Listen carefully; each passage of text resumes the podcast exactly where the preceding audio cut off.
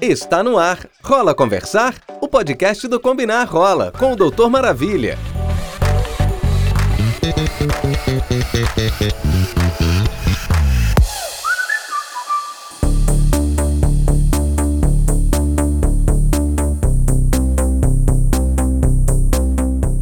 E aí, gente linda, o Rola Conversar voltou com tudo e essa segunda temporada tá mesmo demais. Eu sou Vinícius Borges, médico infectologista, gay e criador do canal Doutor Maravilha. E como sempre, é um prazer falar com vocês. A gente tá começando o 11 episódio do podcast Rola Conversar, que faz parte do portal Combinar Rola.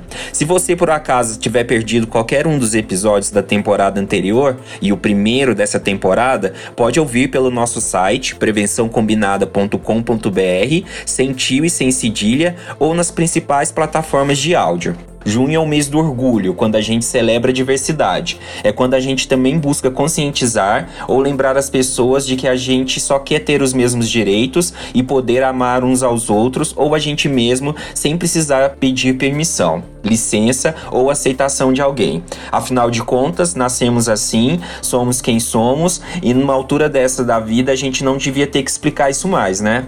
Mas enfim, no mês do orgulho também acontece a 25ª parada LGBT, que esse ano foi online por conta da pandemia. Neste ano a parada destacou os 40 anos da pandemia da AIDS. Assim o tema foi HIV AIDS, ame mais, cuide mais, viva mais. Ou seja, o tema traz tanto a necessidade da prevenção e de cuidar da saúde, quanto a importância das pessoas LGBT se amarem sem medo. E por isso, o tema do nosso podcast de hoje é relacionamento com pessoas vivendo com HIV. Rola conversar sobre preconceito? Ei, Psyu, rola conversar? E para falar sobre esse assunto, a gente convidou uma pessoa muito especial. A participação dele na, na temporada passada fez muito sucesso. João Geraldo, seja bem-vindo mais uma vez.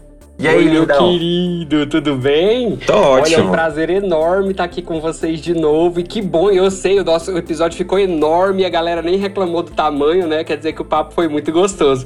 Eu espero que esse também se destaque, também seja.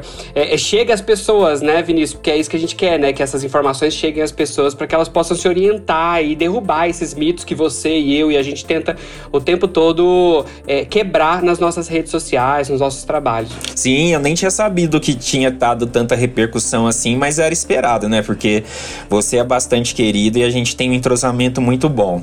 E, e, e quando a conversa rende, né? Mesmo sendo longa, as pessoas curtem.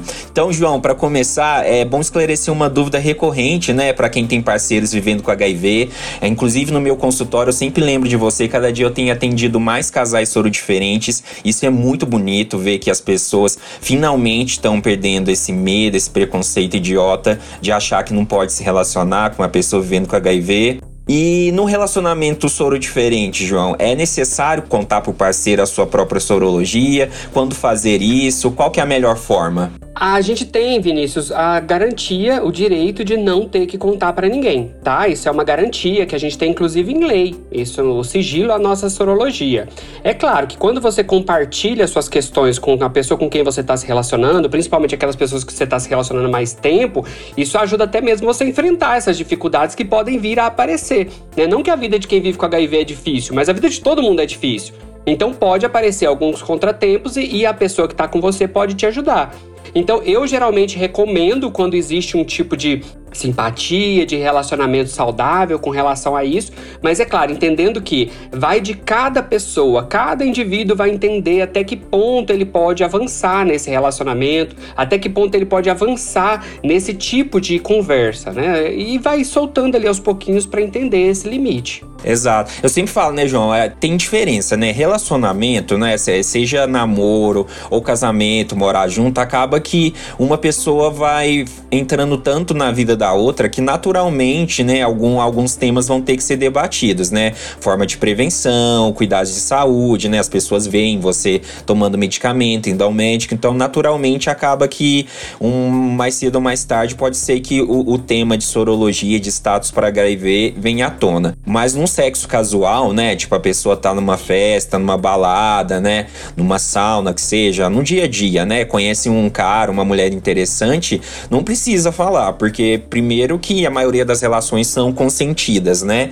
Então não faz muito sentido. Se, se você vai usar preservativo, se você tá indetectável, você não vai transmitir nada. Então não precisa sair falando para todo mundo. Mas eu acho que à medida que o relacionamento vai amadurecendo. Exatamente. É. Exatamente, eu penso a mesma coisa, até porque essa questão do HIV, ela é uma questão íntima, né? Eu não vou contar tudo para uma pessoa que eu tô transando casualmente, tudo sobre a minha vida.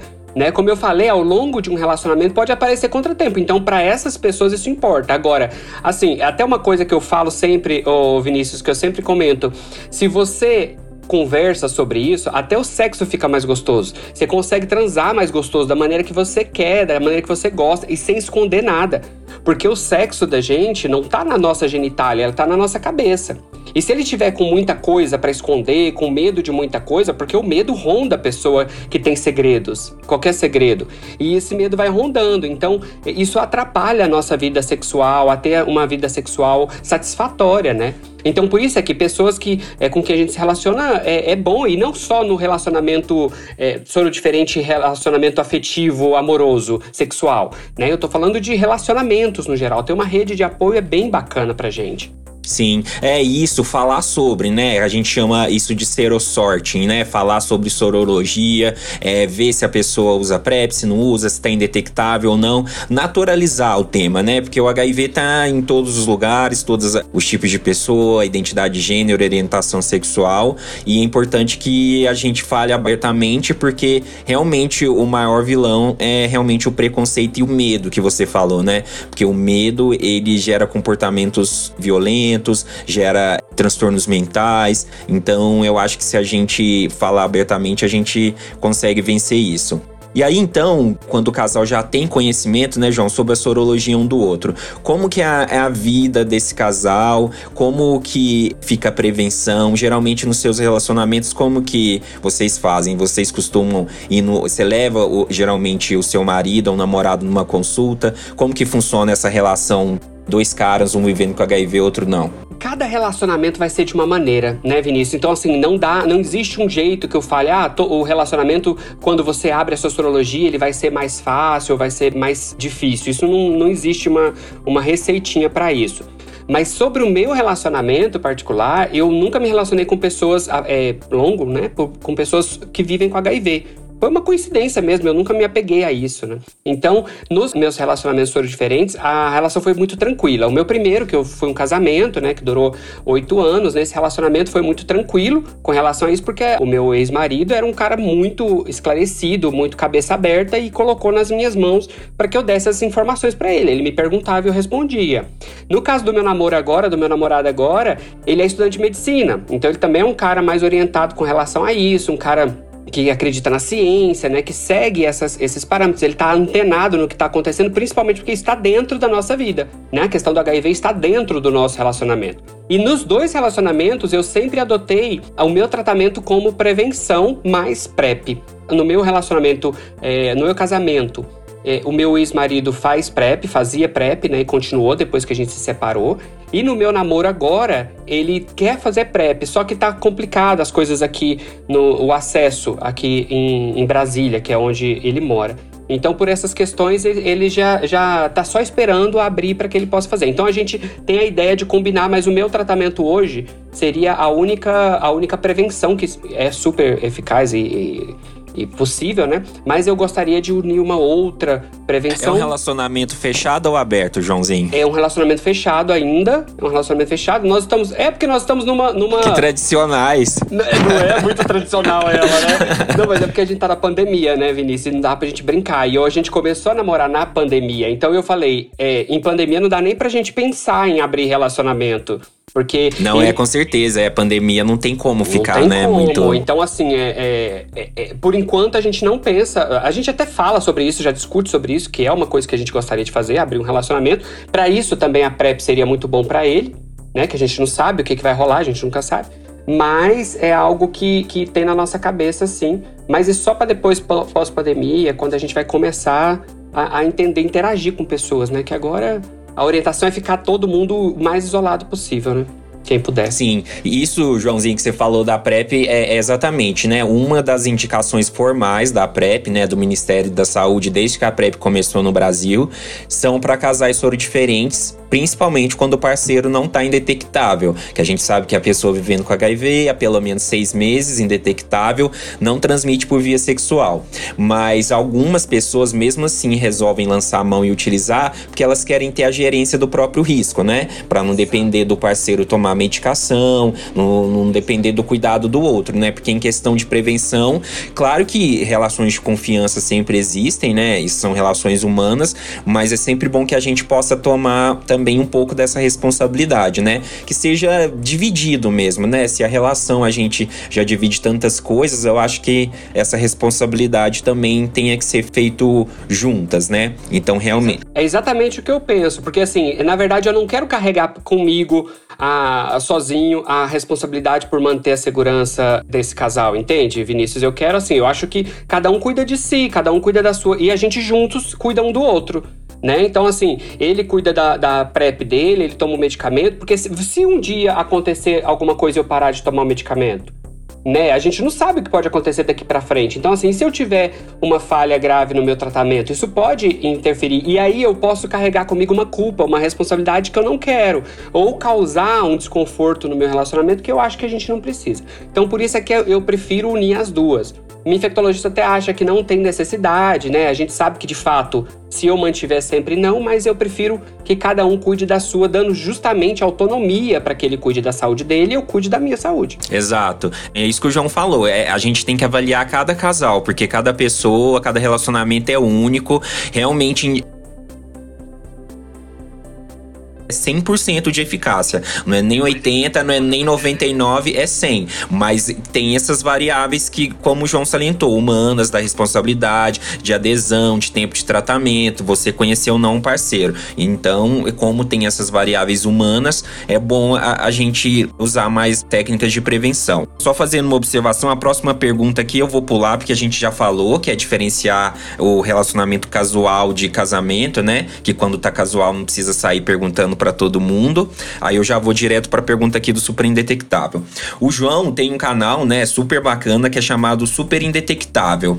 E como que é esse canal, João? Por que que tem esse nome Super Indetectável? Conta um pouco pra gente. Vinícius, esse canal surgiu há alguns anos, porque eu tinha um canal pessoal onde eu compartilhava os vídeos, né? Eu costumo brincar que quando eu comecei no YouTube tudo era mato, porque não tinha ninguém que falava sobre o próprio HIV, né? Só, só tinham pessoas em instituições governamentais. Era você, a Silvinha, só os HIV. É, mas não no próprio canal. A Silvinha falava no, no Ministério da Saúde, né? Nos canais institucionais. E eu sentia falta de alguém ali olhando ali, falando dos problemas sem ter alguém por trás falando, né, o que, que essa pessoa poderia ou deveria falar. Então aí eu senti essa falta e achei um rapaz em português de Portugal. E só que eu achei difícil entender o que ele falava. E aí eu falei, vamos, vamos fazer um canal. E aí eu comecei a falar no meu canal pessoal. Só que depois de um tempo eu senti a necessidade, inclusive foi depois de uma conversa nossa, que eu não sei se você se lembra que a gente teve uma conversa num hotel em Brasília, num evento, e nesse evento a gente conversou sobre essa coisa de que todo mundo tinha um personagem e eu era meu nome. Então as coisas eu percebi que se misturavam muito, pessoal e profissional. E eu resolvi então criar esse canal super indetectável que veio dessa, dessa ideia de colocar qualquer pessoa para poder falar. Tanto que é isso, né? O canal é um espaço para que qualquer pessoa possa falar de HIV, de ciência. Sempre ciência como base de tudo. Tanto que tem seminário lá, teve eventos já dentro do meu canal sempre com base científica. Então esse foi o meu diferencial também, sempre usar a ciência como base das discussões e mesmo das minhas opiniões, né? Quando eu vou colocar uma opinião ali, eu falo, ah, isso é uma, uma opinião minha, é, tá baseado em ciências ou às vezes vai em desacordo com a ciência, mas é uma opinião. Eu deixo claro que não é uma contestação da ciência, é só uma opinião.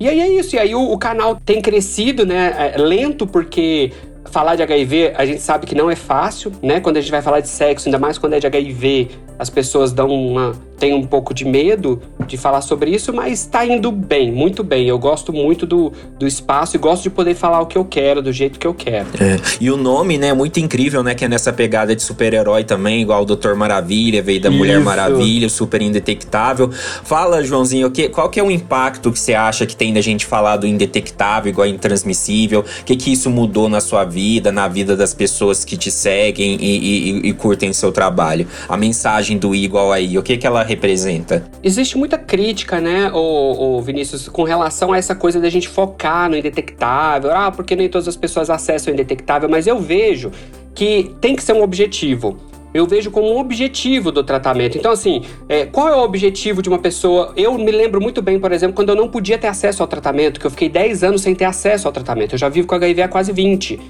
Então, nesses 10 anos, tudo que eu queria era fazer o meu tratamento, que o único tratamento contra o HIV é antirretroviral. Então, foi a isso que eu, tive, que, eu tinha que apelar. Então, eu senti muita falta, muita necessidade, muita vontade disso.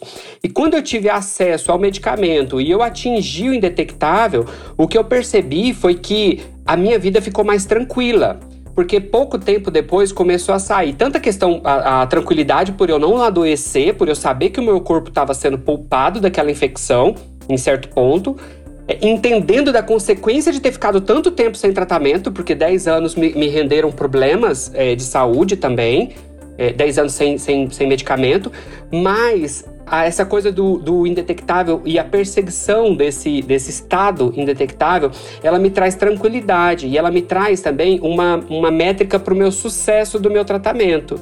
Não quer dizer que quem não atinge indetectável não tenha sucesso, não seja, mas eu acho que o meu papel é apropriar as pessoas para que elas entendam que todas as pessoas podem atingir indetectável. São raros os casos de pessoas que não vão conseguir, mas para esses casos a gente existe é, caminhos alternativos e essas pessoas precisam ter a, a, informação de que elas têm que ter acesso ao tratamento, que elas têm que ter acesso ao tratamento conjunto, né? Não ao medicamento, mas ao tratamento como consulta, como assistência é, biopsicossocial, né, espiritual, como algumas pessoas também gostam de dizer. Então eu acho que entender o indetectável é entender uma ideia ampla de tratamento. Né? Atingir o indetectável é porque eu tô bem de cabeça hoje, por isso eu consigo tomar meu medicamento, por isso eu consigo ter relacionamentos saudáveis, por isso é que eu consigo chegar ao indetectável. Então eu vejo o indetectável como um ponto final aonde a gente vai atrás quando o assunto é HIV. Claro, né? não é o assunto da vida da gente, a gente tem muitas outras coisas para discutir, mas quando a gente foca nisso dentro do, do HIV, eu consigo trabalhar de uma maneira mais. Eh, com ponto, com métrica, com meta, com, com objetivo. Ótimo. É exatamente, é ver aquilo como uma libertação, não uma prisão, né? Do mesmo jeito que a gente olha para o tratamento, né? Ver aquilo como algo que vai te dar saúde até chegar à cura, não como uma coisa que você tem que ficar acorrentado. E, e quando a gente fala em detectável, né, que a gente vê que realmente não tem transmissão sexual, muita gente já pensa: "Ah, e agora então já vou poder só transar sem camisinha". Mas não é bem assim, né, João? Como que funciona a questão de prevenção combinada para você? É, essa ideia da prevenção combinada é bacana porque ela traz isso de a gente poder combinar diferentes coisas dependendo do que a gente gosta de fazer, né? O, o Vinícius, é o que eu sempre falo, é autonomia. A ideia da prevenção combinada, ela trouxe autonomia pra gente. Enquanto a gente tinha uma ideia muito centrada na camisinha, existem pessoas que não gostam de camisinha e que eram obrigadas, vamos dizer assim, a usar aquele método de prevenção. Hoje, com essa ideia de uma prevenção onde a gente pode combinar, é tipo, eu sempre comparo com um cardápio de um, um fast food que você vai ali montar o seu combo. Você monta o combo com a batata que você mais gosta, com o sanduíche que você mais gosta, com o refrigerante que você mais gosta. Então você tem a possibilidade de juntar isso. E é um combo é, combinado, né? Vamos colocar assim, com outra pessoa também, onde essa outra pessoa vai escolher os métodos dela. Mas a ideia que a gente tem dessa, dessa prevenção, a gente não fala em nenhum momento abrir mão da camisinha. A gente fala de aderir ao método que você mais gosta. Entender que tem pessoas que não gostam de camisinha, né? Inclusive, as pessoas que, por exemplo, são os barebackers, né? Essas pessoas que curtem o sexo sem camisinha, que essas pessoas tenham autonomia e orientação para saber que elas têm acesso à PrEP, que elas têm acesso à PEP, que elas têm acesso, inclusive, ao tratamento das infecções sexualmente transmissíveis, a testagem. Por quê? Infecção sexualmente transmissível é uma porta para o HIV. Então, uma pessoa que tem ali uma feridinha da sífilis, né, o que a gente chama de cancro, do cancrozinho duro, aquilo ali pode ser uma feridinha que pode dar entrada, pode facilitar o HIV. Então, na PrEP, essa pessoa também vai ter acesso ao diagnóstico e tratamento dessas ISTs. Então, eu acho que o importante é que a gente entenda que essa ideia, ela vem muito de um pensamento conservador também, né, ô Vinícius? Assim, tipo, ah, é, agora dando PrEP as pessoas vão transar sem camisinha. As pessoas já transavam sem camisinha. Entendeu? Então, assim, elas sempre transaram sem camisinha. Então, assim, o que a gente está dando é para essas pessoas a possibilidade delas se protegerem. E isso é respeitar a autonomia. É, os estudos mostram que quando você inicia a PrEP, na verdade, as pessoas não, não, não são todas que flexibilizam comportamento. Quem já transava sem camisinha continuou transando. E quem não é, transava usando, continua. Então, por que, que a gente não dá essa chance das pessoas se cuidarem e se prevenirem pro HIV? Aí tem gente que fala, é só o HIV. Só é muita coisa. A gente nunca teve isso. É. Exato, é a infecção mais grave que a gente tem hoje hoje, assim, considerando a mortal. É, e tipo, a gente tá há 40 anos e pensa, João, a gente já tem preservativo aí há muito tempo, tem as campanhas que horas são melhores, horas são piores, mas se fosse pra gente controlar só com preservativo, se ser humano fosse realmente tão simples, que é realmente você pega e coloca, mas não é assim, gente, a gente sabe, a gente sabe quando a gente tá lá no momento da relação, que são muitas variáveis, desde tesão, desde complexos, a própria capacidade mesmo de ereção ereção, excitação, é tudo, é, é, é, muito. Pra gente que trabalha com sexualidade, a gente começa a ver um pouco é, mais assim, porque a gente se coloca mais no lugar do outro e a gente observa mais. Mas realmente, para quem tá de fora, acha que é tipo, ah, gente, por que, que esse povo não usa camisinha até hoje? Por que, que esse povo não toma medicamento? E não é assim, é, é, é muito mais complexo, né? O ser humano não tem como a gente simplificar. A gente trabalha mais é na, na, na, na diversidade mesmo. E você sabe uma coisa que é interessante, ô Vinícius? A, aconteceu a mesma coisa com a discussão sobre a pílula anticoncepcional. Por quê? Porque quando você dá autonomia a alguns grupos, isso incomoda outros grupos. Então, é isso que a gente tem que combater, esse movimento que vem justamente tentar manter algumas pessoas, algumas populações na marginalidade, na opressão. Então foi lá na pílula anticoncepcional eh, uma tentativa de manter a opressão das mulheres, porque elas não tivessem autonomia dos próprios corpos. E a, a questão do homem nunca foi considerada Entendeu? Nunca foi assim, ah, por exemplo, até hoje, quando a maioria das vezes que eu ouço, isso é uma percepção pessoal, a maioria das vezes que eu ouço as meninas, minhas amigas contando, elas falam, ah, eu que tenho que levar a camisinha, porque os caras não levam. Eles não se importam, entendeu? E mesmo elas tomando anticoncepcional, elas têm que se preocupar também com as IST, porque isso não é uma preocupação de homem hétero cis, né? É uma coisa que é da nossa cultura mesmo. Exato, é, é cultural, né? E isso, e para gerar essas transformações, isso leva às vezes até gerações, né? Então eu acho que a gente tem que valer de tudo que a gente tem mesmo, informação, PrEP, preservativo, prevenção, para ajudar a maior quantidade de gente possível. A gente tá quase acabando e eu queria destacar os, o quanto os eventos como a parada, né, do orgulho LGBT que inclusive, né, já tive o prazer de encontrar o João, é um evento muito bonito e são eventos muito importantes para a conscientização. E quando eu falo em conscientização, eu digo de todas as formas, não só para a importância da prevenção ao HIV/AIDS, mas também para mostrar para todo mundo, inclusive as pessoas que vivem e convivem com HIV, que elas têm o direito de amar e de ser amadas. João, eu queria agradecer muito a sua participação mais uma vez no nosso podcast, no mês do orgulho LGBT, e um momento tão importante, né? A gente esperou muito por ter esse tema. Infelizmente, esse ano não deu para ser presencial, né? Mas até que a parada online foi bem legal, eu falei, muita gente bacana falou, então deu pra gente aprender bastante coisa. E é sempre um prazer te ouvir, querida. Além de um amigo, você é um cara que me inspira muito. Muito obrigado e deixa a sua mensagem de encerramento pra gente. Vinícius, muito obrigado a você, muito obrigado a todos vocês que estão organizando esse é, episódio tão bacana, né, para que a gente possa falar sobre isso, fazer reverberar a nossa voz, né, e chegar a cantos onde a gente não chega, furar essa bolha que a gente vive hoje é muito difícil. Então é muito importante ações como essas, né? Ações como a parada, mesmo, né? Que apesar de a nossa população ser desproporcionalmente afetada pelo HIV e pela AIDS, a gente é, não falava até hoje, para você ver, foi o primeiro ano que a parada de São Paulo abordou o assunto, né? E eu espero que venha em breve, que a gente volte a falar sobre isso.